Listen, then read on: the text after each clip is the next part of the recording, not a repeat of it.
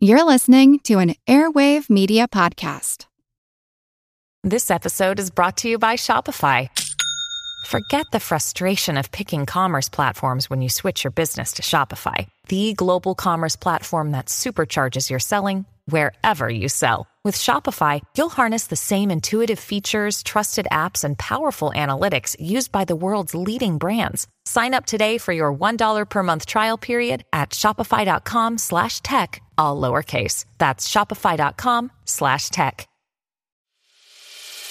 As a longtime foreign correspondent, I've worked in lots of places, but nowhere as important to the world as China. I'm Jane Perlez, former Beijing bureau chief for the New York Times. Join me on my new podcast, Face Off US versus China, where I'll take you behind the scenes in the tumultuous US China relationship. Find Face Off wherever you get your podcasts. I'm Allie. And this is Josh. And, and we we're the FI couple. couple. And this is the Earn and Invest podcast.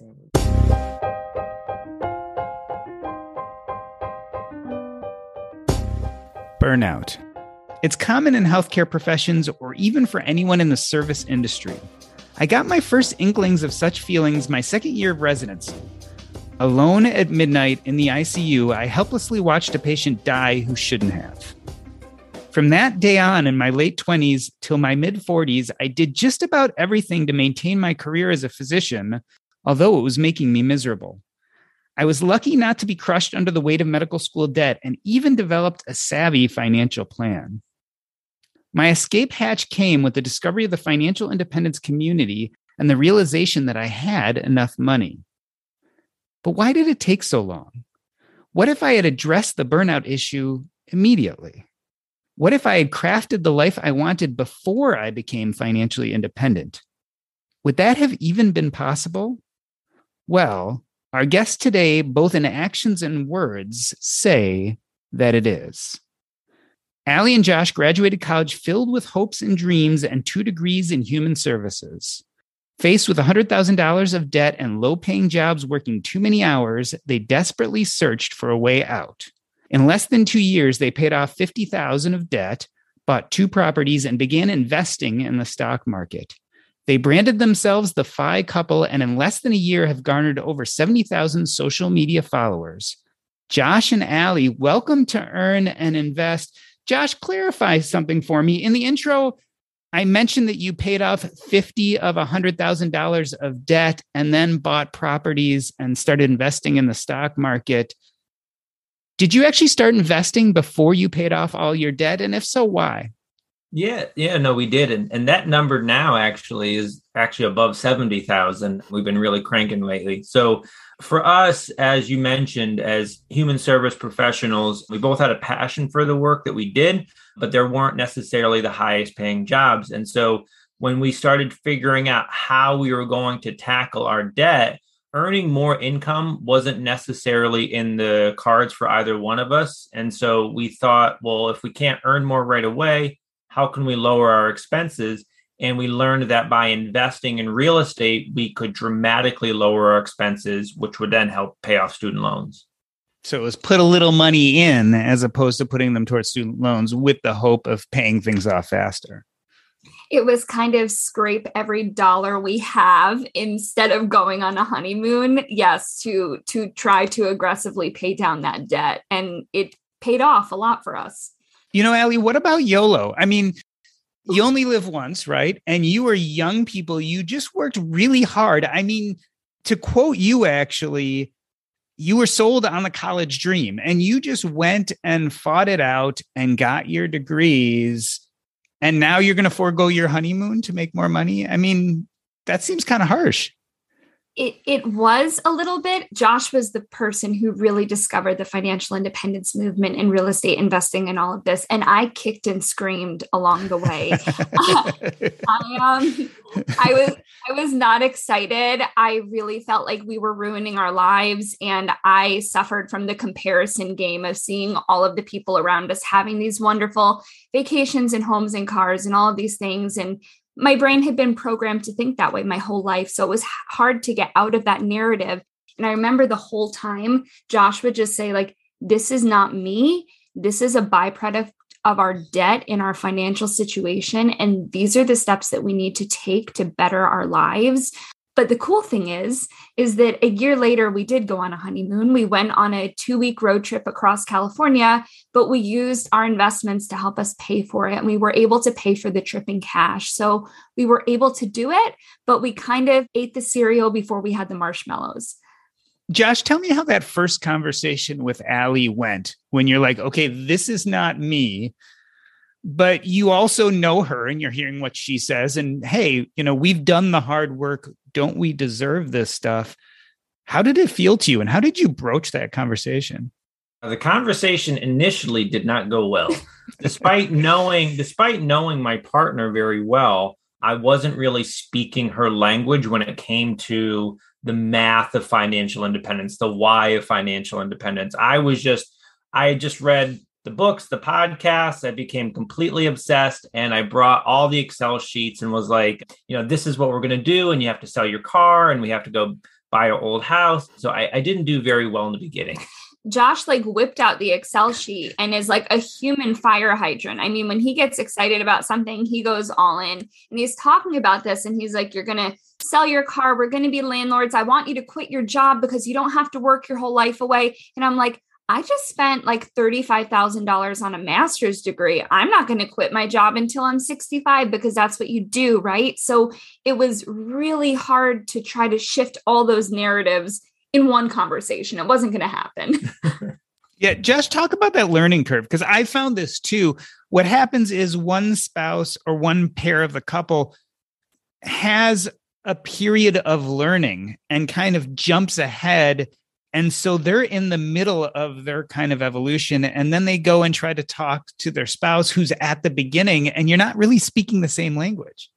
No, you're absolutely right. And what's great though is that there are many other people who have gone through the path of like financial dependence long before I. And so I got all that information and it wasn't working. And so I went back to the books and the podcast of how can I talk about this with my spouse more congruently? And that's kind of where I learned instead of focusing on the what, meaning like, you know, real estate and index funds, focusing on the why and so Allie and I sat back down and we really examined the life we were living. We listed out all the things that make us the happiest. And we really asked ourselves, the life that we're living right now, is it allowing us to do the things that we love? And it was a definitive no. And then from there, it was this is how living in a different way, paying off debt and investing can give us more time to do the things that we love. And after that, I think we were way more on the same page. Allie, are we sold a false set of goods? I mean, it sounds like you bought into this college dream idea. I feel like America runs on debt.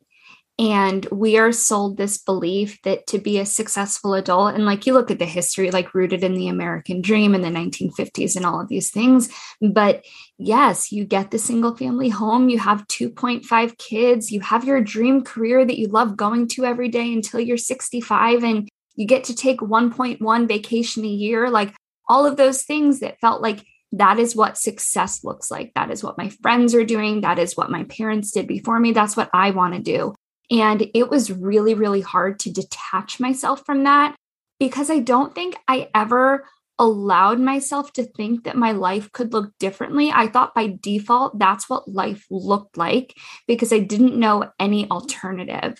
And it took years to detach myself from that mentality and to be okay with doing it differently. But once I did, and I say this a lot, I feel like I finally started to dream again. I finally started to have these big, lofty dreams and these crazy things that I wouldn't have even known could exist in my reality. So it's been very freeing and very exciting, but it was very hard to get to the point where I am mentally now and where we are in terms of our mindset and the choices that we make. Josh, what Allie really is talking about is struggling with identity. And I faced the same issue as a doctor. I didn't have the same financial issues, right? Because the amount of money you could make as a doctor was much higher. But certainly the lifestyle and the burnout and the freedom, the amount of hours Josh, let's say you didn't make the pivot. Tell me what your lives would have looked like with the degrees that you had. What kind of salaries would you have made? what would have been some of the difficulties of that lifestyle? Salary wise, I think even despite having a master's degree, I don't think either one of us would have made it much above $60,000. Maybe, you know, after 20, 25 years from now, maybe we would have started kind of getting closer to like the 70 or 80,000. But that's also the byproduct of, you know, 60, 70 hour work weeks, etc. As far as, and we've talked about this, like if we hadn't made a change, what would have our lives looked like? And I don't think I think we would have survived through it. You know, love would have pulled us through it. But as far as like physical and mental health, I don't think they would have gotten much better. That life scares the crap out of me. What that life would have been. We were spending more than we were earning. We were not high income earners. We were renting an apartment we couldn't afford. We were making car payments that really weren't crazy. But again, we couldn't afford because we were so deeply in debt. And I know for me, like I was working a very high burnout job. So there were all of these pieces, and we were kind of going through again because we thought that's what it was. But the idea of ever going back to that reality, sometimes what we're doing, I'm like, this is so hard. I just want to give up. Right. But then I think of the alternative and going back to that reality. And that scares me way more than the challenges we face now. So, Josh, tell me about your financial models. So you and Allie obviously grew up grew up with parents and families that taught you about finances. You bought into this college dream. And at some point you said, okay, this is not working. Did you have any modeling in your families to say, oh, I could be an entrepreneur? I could step away from that prescribed or even academic lifestyle and do things differently? Yeah. So for me, modeling didn't exist growing up. It wasn't parents, it was a single parent, a single mom with three kids. We grew up incredibly impoverished, you know, food stamps and welfare and soup kitchens.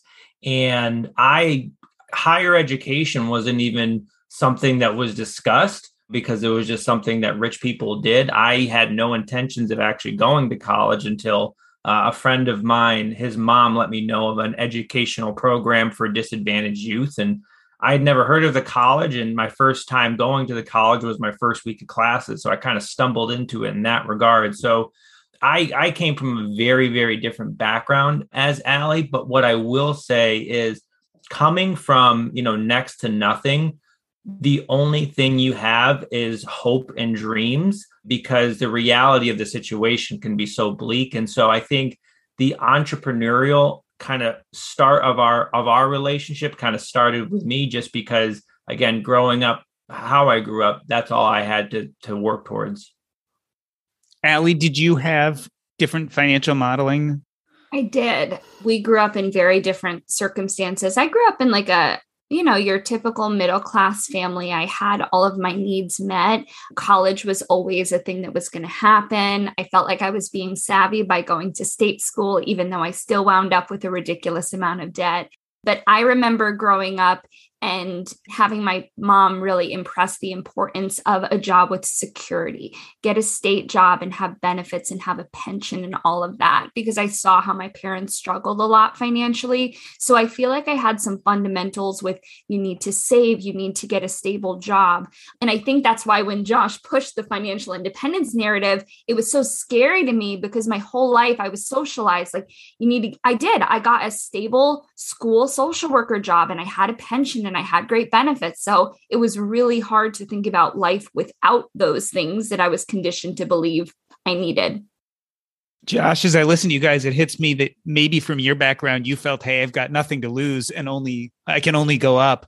Whereas Allie, it sounds like from your upbringing, there was a lot of fear of what you could lose that's spot on exactly it. And I think because Josh came from an upbringing where he really did have nothing to lose, Josh has always been like the dreamer in the relationship and the one that's like, let's push it to the next level, let's try this. And I definitely think I've been more reserved and kind of pull him back. But I feel like it creates this beautiful balance because if we followed through on everything that Josh wants to do, we'd probably be in a bad situation. Oh, yeah. um, but if we listen to me, we would like never do anything. So it's a real really nice balance where I think Josh dreams a lot and I help ground him. So it works. Josh, we talk a lot about mindset, and we always say the hardest thing is the change in mindset. But I think if you're at this point where your mindset is just changing, actually what you get tripped up on is the tactics. You just don't know what the first step should be. Tell me what it looked like for you. So you guys obviously had this mindset journey. You eventually ended up on this journey together, but how did you know like what's the first step? Okay, I want to be an entrepreneur. Maybe I'm interested in real estate. Maybe I want to put money in the stock market. I definitely want to pay off my debt. How did you know the first thing to do? So entrepreneurship was kind of thrust upon me because fortunately I got fired unexpectedly. It was something I had always thought of maybe launching my own business, but I got very, we had a lot of debt and I was in a job for, I was working up my way up through the ranks. And so it was like, oh, it's a bad time to, to leave and launch my own business when conveniently I got fired. So that kind of thrust me into entrepreneurship a little bit. And then you know, it was it was kind of rudimentary in the sense that well, our incomes are not great, so we can't really increase those. How can we decrease our expenses? And the only thing seemed viable other we'll we'll sell our car, which got rid of the car, and then housing was our largest expense. And the stock market wasn't going to radically change our lives. But we found a book that taught us about the concept of house hacking and just doing back of the envelope math. I said, well, if we move out of this luxury apartment and we live into that 100 year old duplex, our rent will be a lot lower, which is a really big pay increase for us. Allie, did real estate feel maybe a little safer or at least house hacking? Did that feel almost like it was a safer way to get into entrepreneurship for you? Nothing felt safe. I was literally, I'm like a generally anxious person, and everything felt terrifying and overwhelming. And the idea of investing in real estate felt like a really huge leap. And I had a lot of imposter syndrome like, how could we possibly do this? But I think the more we pulled those levers and went through the motion of let's go look at homes, let's go analyze deals, it normalized it. We talked to other investors, it normalized it. And at the end of the day, you need a place to live. So when you buy a duplex, you live into one unit, someone is paying you rent every month. It's not that scary and complicated, but I think sometimes again, we can build things up to be scarier or bigger than they really are. So I don't want to simplify it. There's been challenges with real estate investing, but it certainly, I think for anyone looking to get into real estate investing, house hacking to me is one of the best ways to get started. Josh, was real estate always going to be a big part of the plan, or was it like, ah, this is an easy way to get started? Let's just go here. Did you have a bigger real estate plan at that time? Not at all. It was very like, all right, we need to pay off this debt. What's the fastest way to pay off that debt? This will lower our cost of living. And then, you know, there was no real aspirations beyond that. It was just very kind of like rudimentary in that sense. And then it worked in the sense that our our rent was now it went from almost thirteen hundred dollars a month down to three hundred dollars a month. So now we had a very we had breathing room for the first time in probably like six years, and then started seeing the compounding effect of well, we're not spending as much, we're paying off these student loans, and getting the getting that rental income was the first income either of us had earned not working a job. And that kind of then really gave us the taste of investing for more income and then also some level of entrepreneurship. And I think even still, I don't consider us like mega real estate mm-hmm. people. Mm-hmm. Like real estate is one piece of the puzzle and it's an amazing income stream for us, but we have no aspirations to own hundreds of units or have that be our full time gig. We would be very content with a modest size portfolio that we could eventually pay off. And, and that's what feels good for us. So, Allie, I'm going to ask you how long it took for you to go from hearing about financial independence and freaking out to being comfortable with it. But I'm going to do it in a little different way. At what point did you stop bugging Josh to go get a job? Hmm. I'm I'm trying to think timeline. Okay, thinking out loud. We probably started talking about really financial independence in like the spring of 2018. So like you learned about like Dave Ramsey and all those other yeah. things in 2017, but I feel like we really started actively communicating about it more in like the winter spring of 2018, right? And uh, I'll tell you something that's kind of cool. So I got fired January of 2018 and my knee jerk reaction was, well, I got to get a job. We're getting married in 9 months. Allie actually was like a huge supporter of if there was a time to take a chance, because I've been talking about it for like two years, she's like, if there's a time to take a chance, it's now. You have a couple months. So hopefully you can figure it out. If not, like we got to get a job. And I'm going to pivot your question a little bit. I think I was always very supportive of Josh's entrepreneurship because when he worked for an employer, I felt like he did not have a good work life balance. It wasn't a good situation for him. So I really was excited for him to take that leap. I'm going to frame it as when did I stop bugging Josh to get a single family home? Because even the second that we got into that house hack, I'm like, okay, we house hack once. When do I get my nice little McMansion? Right.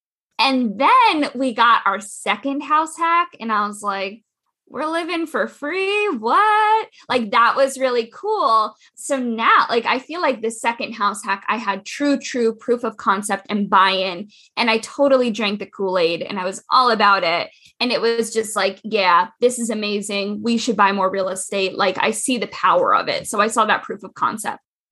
The change of mindset, the paying off debt, the realizing you could be entrepreneurs, that's all one thing you eventually also pivoted to a brand, the FI Couple brand. How did that come about? Like, when did it go from, hey, we're doing this really cool thing to, hey, let's talk about it in social media and build a name for ourselves?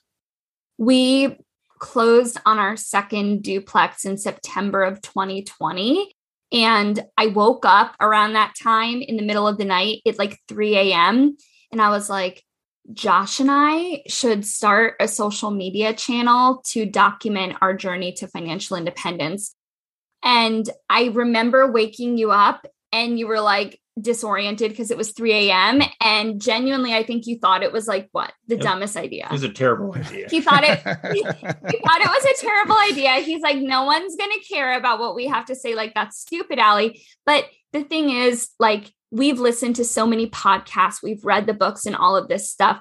And I feel like very often in the financial independence movement, you hear the person who either had a solid financial backbone, they didn't make like a whole lot of financial blunders, they had a high income, they were able to kind of follow this nice trajectory. And I'm like, we were like hot messes in our 20s. We made so many financial mistakes. We did not have a solid background. We were low income earners. We had a ridiculous amount of debt. The odds were kind of stacked against us. And I feel like I wanted to share that story because when we listened to podcasts and when we read the books, I didn't see myself or hear my story and i wanted to share that like you can reach your goals even if even if you have made mistakes you have tons of debt you don't have a background in this so i don't know i think i think it's resonated with people and it's been really incredible to build this brand together Josh, I love the role reversal. 2018, Josh goes to Allie. Hey, Allie, I discovered this financial independence thing. Isn't this great? Oh, that's stupid. 2020, Allie goes to Josh, Hey, we should really talk about this on social media. Josh replies, This is stupid. We're really supportive of each other, I guess. yeah, there's, there's, there's, a lot of balancing there. And, and it's funny too, because throughout this whole process, I think when it comes to like real estate and like the stock market and index funds, I have just like an entire library of books and podcasts, like proof of concept. I'm like, this will work. And here's all the reasons why. Social media was a complete new endeavor for us. Neither one of us in our personal lives have, we have social media, but we don't use it. So this was like a completely foreign concept. And so for me, like this was actually really scary because I, I didn't have as many podcasts or books I can say, like, here's a hundred stories of this is how it worked out. This was completely new. Josh, what was most scary about it for you? I think it comes back to imposter syndrome because mm-hmm. we branded ourselves as the FI couple, and yet we're not financially independent yet. We're not quote unquote there. And so I said to myself, well, who's going to want to listen to us or get value from us if we're not yet there? And it turns out a lot of people, and I think kind of our calling card a little bit is, you know, we're not yet financially independent, but we're a few steps ahead of where we were three years ago and we we know what it was like three years ago we're still very much in the climb as it were i think a lot of people can relate to that Allie I want to talk more about the FI couple brand in a moment, but help me here. Josh said we're not quite there. We're not financially independent. How do you define financial independence for you guys?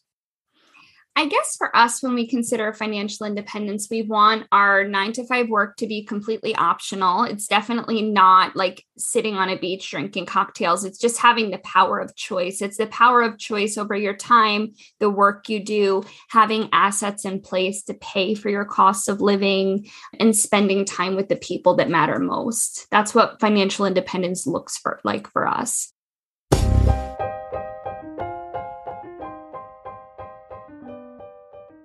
We are talking with Josh and Allie from the FI couple. This is the Earn and Invest podcast. I'm Doc G. We're going to take a short break. We'll be back in a moment.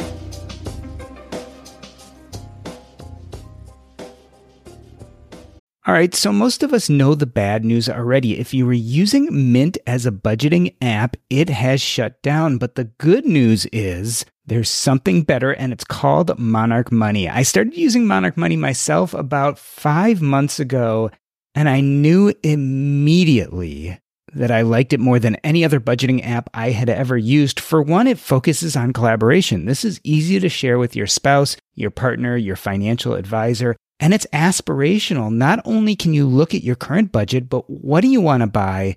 What do you want your goals to be? You can focus on those in Monarch Money. It's the next generation of personal finance apps. Monarch is the top rated all in one personal finance app. It gives you a comprehensive view of all your accounts, investments, transactions, and more. Furthermore, you can create custom budgets, track progress toward financial goals, and collaborate with your partner. And now get an extended 30-day free trial when you go to monarchmoney.com slash earn. Again, that's monarchmoney.com slash E-A-R-N. What I like about this app is it's intuitive, easy to use, quick to sign on. It's collaborative, as we talked about. It's customizable. The idea is you can use this app the way you want to use it. And the reason why is the Monarch Money team is customer focused. They are focusing on you, me, and all the other people who want to use this app to live a better financial life. After trying out Monarch Money for myself, I understand why it's the top rated personal finance app. And right now, listeners of this show will get an extended 30 day free trial when you go to monarchmoney.com slash earn. That's M O N A R C H M O N E Y dot com slash E A R N for your extended 30 day free trial. Did you struggle when you first started investing? I know I did. Not only did I not know what to invest in, but also where to go. That's why I'm excited to tell people about public.com. At public.com, you can start with small slices of shares, invest in what you believe in with any amount of money. But it's not just a place to invest, but also a social platform. You can exchange ideas and insights with a community of investors and build your own portfolio with confidence. I used to worry a lot about safety. That's why I was excited to see that at public.com, you can invest with built in educational features that help you learn as you go and invest safely with volatility reminders that let you know investments like crypto are a little bit riskier. Start investing with as little as $1 and get a free slice of stock up to $50 when you join public.com today. Visit public.com slash EAI to download the app and sign in using code EAI. That's public.com slash EAI and code EAI. This is valid for U.S. residents 18 and older, subject to account approval. See public.com slash disclosures. This is not investment advice.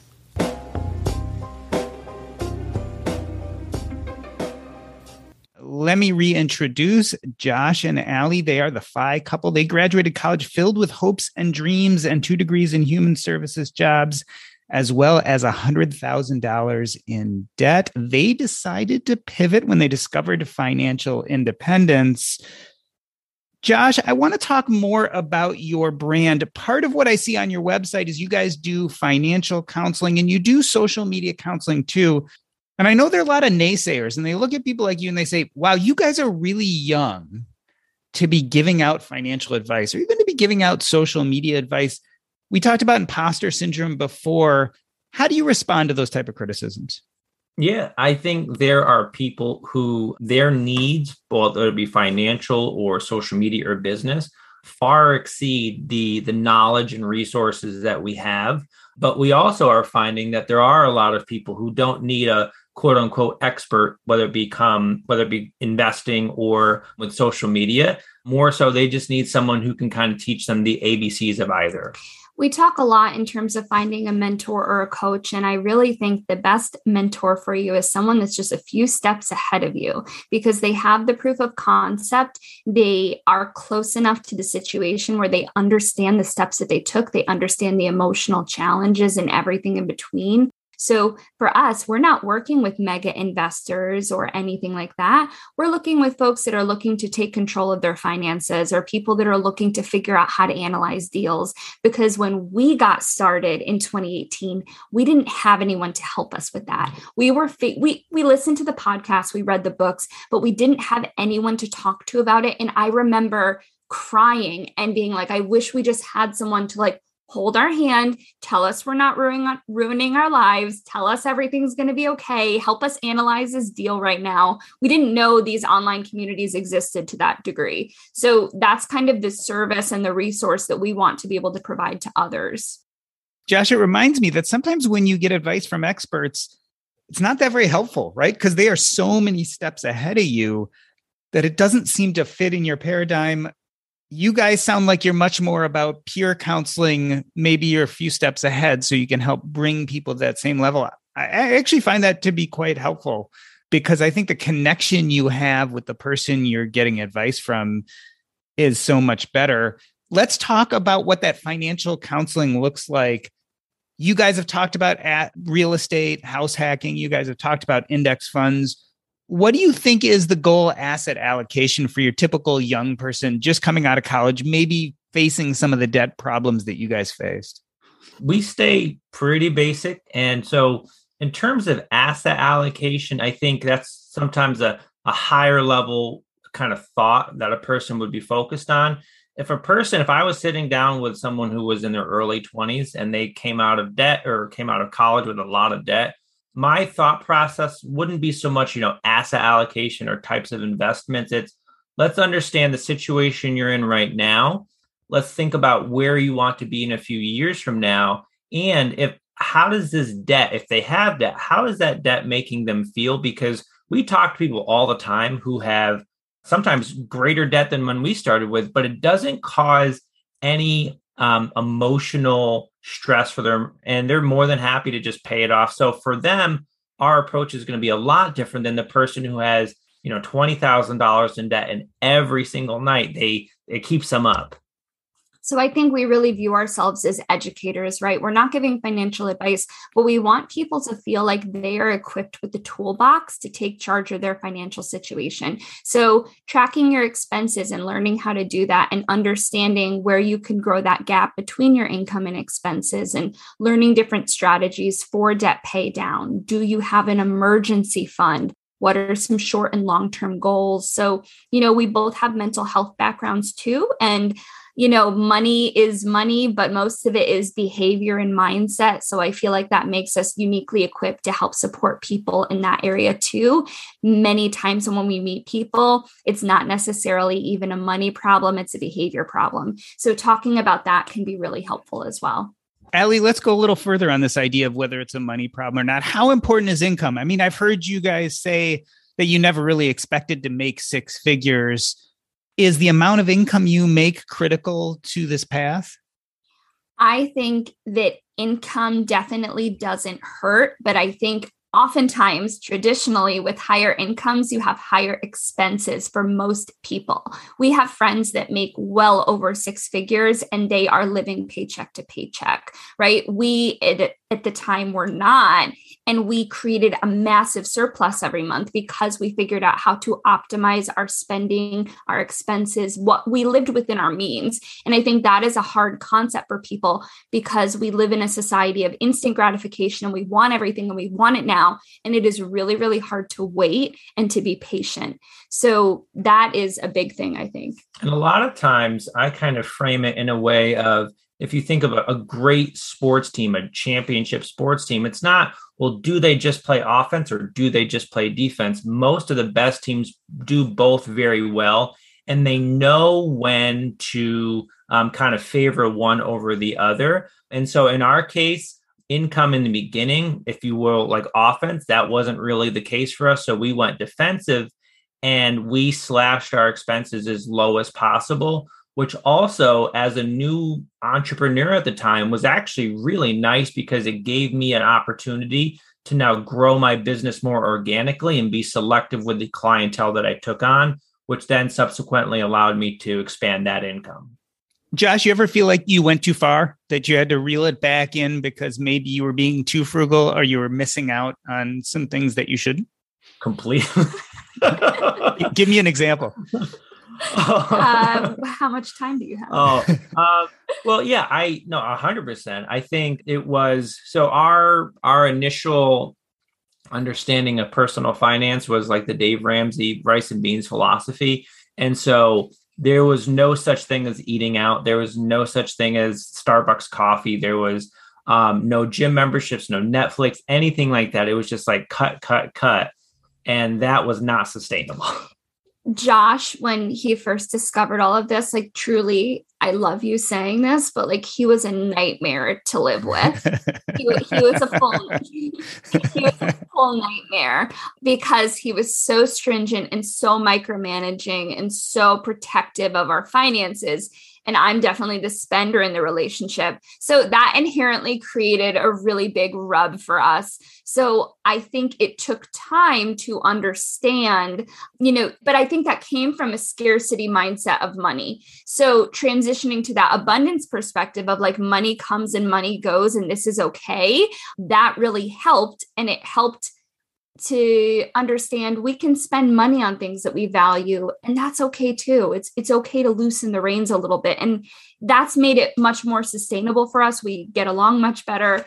It's just a more realistic sustainable mindset to have. So allie as i'm hearing you work through these issues you've worked through income you've worked through frugality you just recently left your nine to five, right? And tell me what gave you the confidence to say, okay, now I can leave that regular income. Two pieces. So, as I shared, I'm a school social worker. And last year, with COVID starting, was probably the most physically and emotionally taxing year of my career. Um, by the end of the year, I was having really intense anxiety. I was feeling depressed. I just didn't feel like myself. And I knew the signs of burnout because I'm a mental health professional and I'm like, this is where I am. I'm not, I'm not doing well. I'm not living my best life right now and it, it was a few years ahead of schedule. I wasn't planning on leaving my full time role. We had a plan. We were going to completely pay off our debt. I'm very like, I like making lists, right? We were going to completely pay off our debt. We were going to buy one more rental. We were going to get in a single family home. I wanted to have a baby. So, this was our plan for me to leave full time work. But life had another plan for me. And I remember saying to Josh, like, I don't think I can do this. This is not good for me or my health. And I felt really scared about that. And then we looked at the numbers and I'm like, I couldn't leave my job though, right? I just have to like be miserable for a few more years. And he's like, Al, like, we're fine if you want to leave full time work. And that was shocking. That was scary and shocking and amazing because three years ago, like we would have been screwed if I even considered leaving my full time job. We needed two full time incomes. But the debt that we've paid, the lifestyle modifications we've made, and the additional income streams we've built, yeah, we've lost some income, but we're going to be just fine and we're going to reach our goals. And and that's incredible. Josh, your story is inspiring. Sometimes I worry about the fact that we tend to hear the inspiring stories because they're the ones that make it to social media and make it to these platforms. And we don't hear a lot of the people who didn't do it as well. When you look at your own evolution, is it reproducible? Can your average person do some of the things you guys have done? I do think so, yeah. And and that's actually a big reason why we kind of started sharing our story is because we feel in a lot of respects that whether it be career, college education, income, they are fairly average. We are also abundantly aware that there are resources that we've had. I mean, we've had very supportive family members um, who have been loving and very accepting, and we've had friends who even though the lifestyle we were living was very different, they were really supportive. We're both able bodied people and we're able to get up and, and go about and earn income in that manner. And so we, we do have some privileges in that regards. But I think, yeah, I think our story is while it feels unique, I do think it is, you know, replicatable, if you will, but it's not it's not an easy one. And while today we're kind of talking about some of the highlights, there's probably been a thousand times where we both looked at each other and we said, screw it. Nope, this is not worth it. This is too hard. We are done. We are ready to give up. That's happened more times than I can count. Allie, we're talking about telling your story on social media. Tell me the role social media has played in the building of your business and in your personal life. What has that done for you building up this brand, the FI Couple? It's been pretty incredible. I think in the beginning, right, we wanted to just normalize the conversation of making average salaries, having a lot of debt, making financial mistakes, and still being able to reach your goals. And that was like tier one of why we wanted to do this.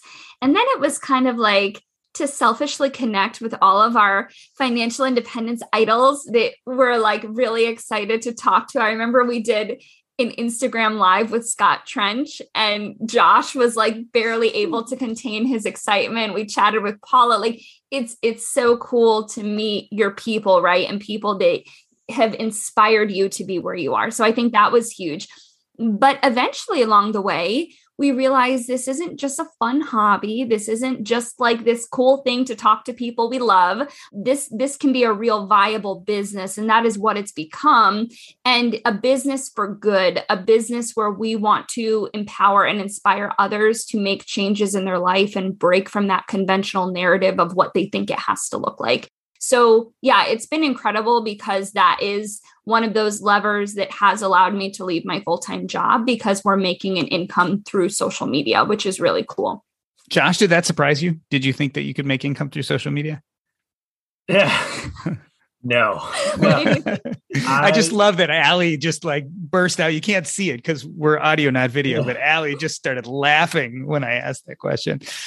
Oh my god. No, I again like with my my mindset being in like conventional business like brick and mortar and having formally run a, a startup non-for-profit, when Allie talked about the idea of even making a dollar, I was like, Allie, you take understand this takes years, three to four years before we will make a penny from this because that's just how you know business or so i thought that's just how business went and and i was very wrong. So allie tell me what the future of the FI Couple brand looks like. What's going to happen in the years to come?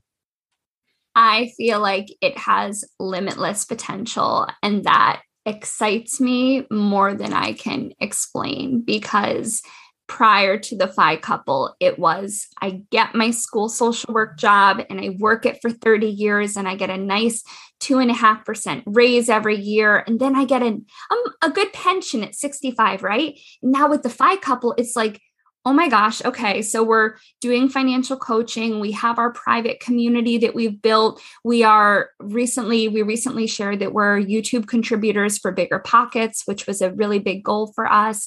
I see us maybe writing a book in the future. I really would love to write children's book about financial independence and financial fundamentals. We're thinking more of launching into creating courses and other resources for people to make financial information more accessible. We talk about wanting to like go um, to colleges and high schools and talking to kids about finance. We really just want to like give back to our community. And we have a tiny little pocket of our world, but we want to make it better and we want to help people and improve financial literacy for others. Josh, I'm going to ask you a very next level financial independence question here. Allie was talking about how with the FI Couple brand, the potential is limitless. Tell me, how will you know when you reach enough? What does enough look like? Absolutely. And was that we were literally just talking about that last night. This is a this is a day-to-day conversation now where, you know, you you start expanding into the realm of possibilities and while they feel limitless, our time, our energy is not. And so I always go back to seven habits of highly successful people and begin with the end in mind and that's something that we always kind of keep helps keep us grounded is what is the reason we're doing this and I think it can be very tempting to build yourself a job. And all of a sudden, you're so busy doing all these things that the people who we were four years ago, who were burnt out and miserable, not doing the things we said we love, very quickly we can fall into that trap of are we really doing the things that we love? And so, you know, time with family, time together, traveling, those are all very, very large priorities for us. I think we will take on new opportunities. I'm very, very excited for those but always being mindful of making sure we're comfortable, the work we do is we're passionate about, but that we're not overdoing it to the point where we're no longer putting enough of our time and energy into the things that mean the most to us. And we talk about this a lot like the FI couple makes sense for this season of our lives, right? But we always try to stay flexible. You know, income we're making from this business, we are pouring into our debt or other assets that will continue to sustain us. So the goal was always to increase income to be able to invest it. And we realized that our nine to five income wasn't going to cut it. So we needed to get creative with other ma- ways to improve it. And Allie, I'll bring this up because you already did but you mentioned at least your previous plan had this idea of getting pregnant and having a child. How do you think that will change your trajectory, both with the FI Couple brand as well as just some of your money making activities? Yeah, absolutely. I think that, you know, eventually when we're able to get pregnant, you know, the moves that I'm making right now in terms of I did leave my full time job, but I found a part time school social worker job where I'm only working Mondays and Tuesdays and I get full health benefits, which otherwise through the New York State marketplace was over $2,000 a month, which we could have budgeted for, but it's a lot of money to pay for health insurance. So that was really a nice pivot. And I think that we were looking for me to find something more flexible so that when we do have a kid, I'm home most of the week. We would need limited childcare. Josh could probably watch the baby on Mondays and Tuesdays when I go to work. I don't think it will change a whole lot. I know that kids require things and kids can cost money, but I think with everything else, we like to find that balance of being kind of min- minimalist, getting needs, getting some wants, but being intentional with all of that stuff. Well, it's been a pleasure talking to you. You know, what's interesting, and I was talking to Grant Sabatier about this the other day when we were recording an episode. He made the point that every decade you have a new generation of FI or financial independence people. So I'm in my 40s, and you have our group, which is like Mr. Money Mustache and JD Roth, and some people a little older like JL Collins. And we all kind of grinded it out for years in jobs, whether we liked them or not, and used our financially savvy to become financially independent. Then there are the guys like Grant in his 30s. These are the super entrepreneurs, the social media people. They built these amazing businesses and use that as a way to become financially independent. But in a lot of ways, they also grinded it out. Maybe it's something they loved, but there was a lot of hard work and time put in. And now your group in the 20s seems to have taken all those great lessons and resources about financial independence, but you're applying them before you get financially independent so that you are living the life you want to live now without kind of that suffering period. And I certainly go back and see people of your generation and what you're doing. And I just have um, um, amazing. I'm amazingly impressed with how the way you've integrated all the different things that have happened in the last few decades and have turned this into the life you want to live right now. I want to end this episode the way I end every episode by asking you what's up next in your life and where people can find you if they want to learn more. Allie, tell me what's going on with not only the FI couple, but you guys personally.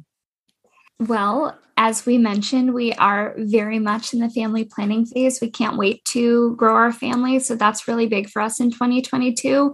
And travel. I think with COVID, we kind of have hunkered down a lot, but we're hoping to have more flexibility to spend more time with people that matter and and to see new places in a safe way and do all of that awesome stuff. And Josh, tell me the best way to interact with you, especially if people want to reach out to you, learn more about your story. What's the best way for them to do that? Yeah, so Instagram is our primary platform. It's just at the FI couple, FI couple. We also have a website, www.theficouple.com. We're also very active on Twitter. Again, the FI couple. So those are our three uh, primary means by which people can can connect with us. And we do have a biweekly newsletter now going out now that Allie has more time. And so there'll be more opportunities to, to hear from us and hear and share updates. This has been the Earn and Invest podcast. On behalf of myself, Doc G, I'd like to thank Josh and Allie from the FI couple. That's a wrap.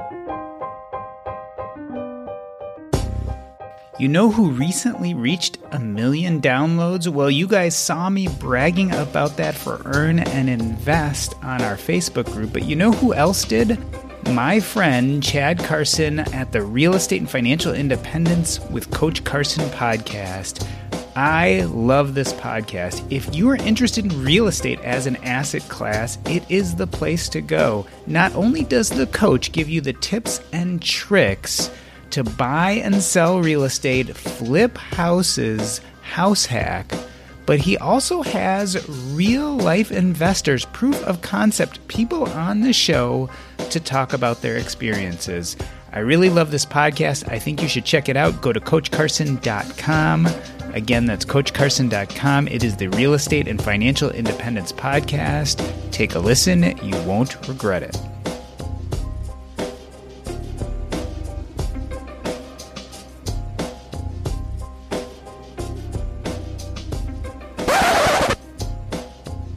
Awesome.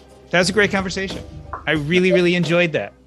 this was seriously so fun. Yes. And we've done a lot of podcasts. And sometimes you leave a podcast and you feel totally drained. And I'm like, I need to take a nap right now. And then others, it's like, oh, that was really like enjoyable. And this was like totally fun, light, great conversation. I'm so happy we were able I, to connect. I yeah. think you you you nailed like it was so conversational. Yeah, you're such a great host. Yeah, it's Thank it's you. like it's like night and day. And sometimes, you know, and again, like everyone has their own, you know, style.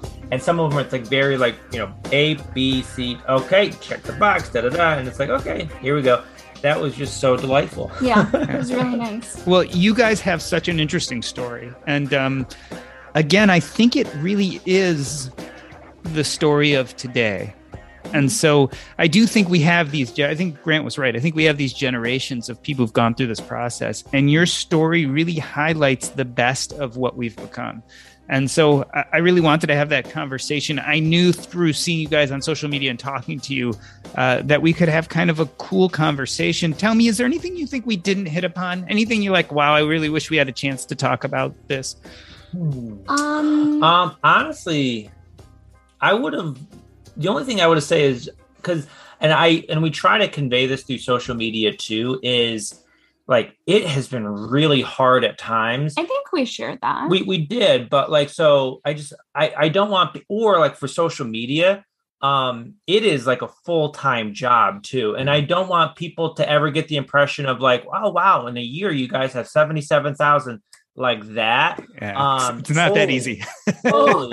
I know because I'm a, I've failed at social media so many times. It's not easy. So hard. And, it's so, so, hard. And this is something, this is something like my thing is like I always I don't want people to think that Josh just, doesn't want to sensationalize or glamorize anything right. or be like, if we did it, you can do because, it too. Bingo, because that right there is so prominent in social media. Like I think um uh Carl at at EconoMe shared that like oh, look at this 21 year old who makes $200,000 sending, selling stuff on Etsy. And I'm like, that is not normal. And yeah. like, I don't want people to think like that's social media. I almost feel like there's a stigma with people that are on like Instagram or TikTok or whatever, because it's like this new generation and it's kind of, I don't know, looked down upon a little bit because I think social media is it is fake. People don't tell the whole story. It can it, be, it can be very yeah, yeah.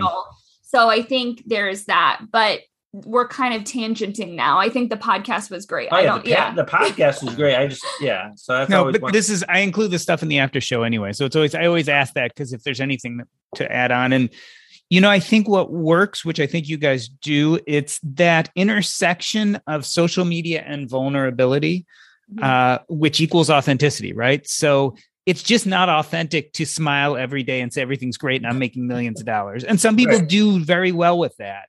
Right. But I think if you're going to last long term, uh, it has to be that intersection of yes, we have these wins, and yes, we have these losses and these struggles, and kind of in that mix of vulnerability, you get to actually share who you are. Um, you know, making this podcast takes twenty or thirty hours a week. I mean, and that's you know, a, a, you know, and I can't even imagine like the most successful of anything, how much time it takes. And hmm. uh, yeah, I feel you. I feel you on that.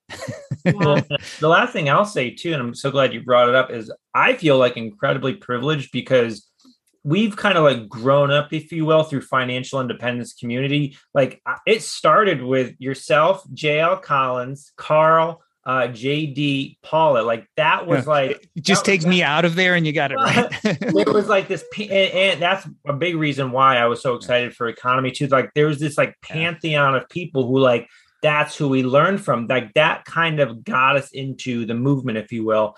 And then across the last few years, like we've learned all these other creators. And now it's like I feel like we have such we have so many ways that we can like pick and choose and it's like lifestyle design it's like it doesn't have to be one or the other mm-hmm. um, and then really like the events of the last two years i think um, really kind of put into perspective that like we're like if we wait until we're there to start living the life that we want like there could there could never happen you know yeah. something should yeah. so it kind of forced us to adapt and so yeah yeah But i think you guys um you present yourself very well. I think your your social media profile is very likable. I think, eh, eh, but you guys also are really good communicators. Like, so I think it, you know, interviewing you is easy. I mean, because you guys bounce off each other. You you answer intelligently. Like a lot of people, I'll get experts on, and they'll actually won't even answer the questions. You ask them the question, and they just pretty much talk about what they want to talk mm-hmm. about because they don't want to try to answer questions. Very political. Um, so, so I think it's not surprising your success, even though I'm sure it's been a lot of hard work.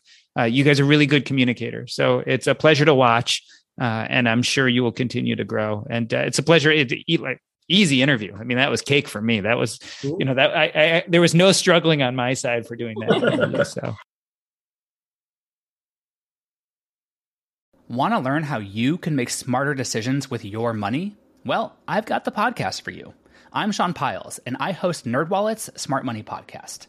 Our show features our team of nerds, personal finance experts in credit cards, banking, investing, and more. And they'll help you make the most of your money while cutting through the clutter and misinformation in today's world of personal finance. You'll get clarity on strategies to help you build your wealth, invest wisely, shop for financial products, and plan for major life events. Listen to NerdWallet's Smart Money Podcast wherever you get your podcasts. The corporate world is like the ocean. It's alluring, but it's also full of deadly creatures that can shred you to pieces. It becomes kind of like a Game of Thrones political arena where everyone's trying to murder you to get your job. My family doesn't come from corporate background, so I didn't have any sort of guidance in that. This is not your typical work podcast. Sometimes you need to be empathetic, and then there are times that you ask for input, but you don't really give a shit. Listen to the Ambie Award nominated podcast, Surfing Corporate. Stretch opportunity? What is this, yoga class? Get out of here.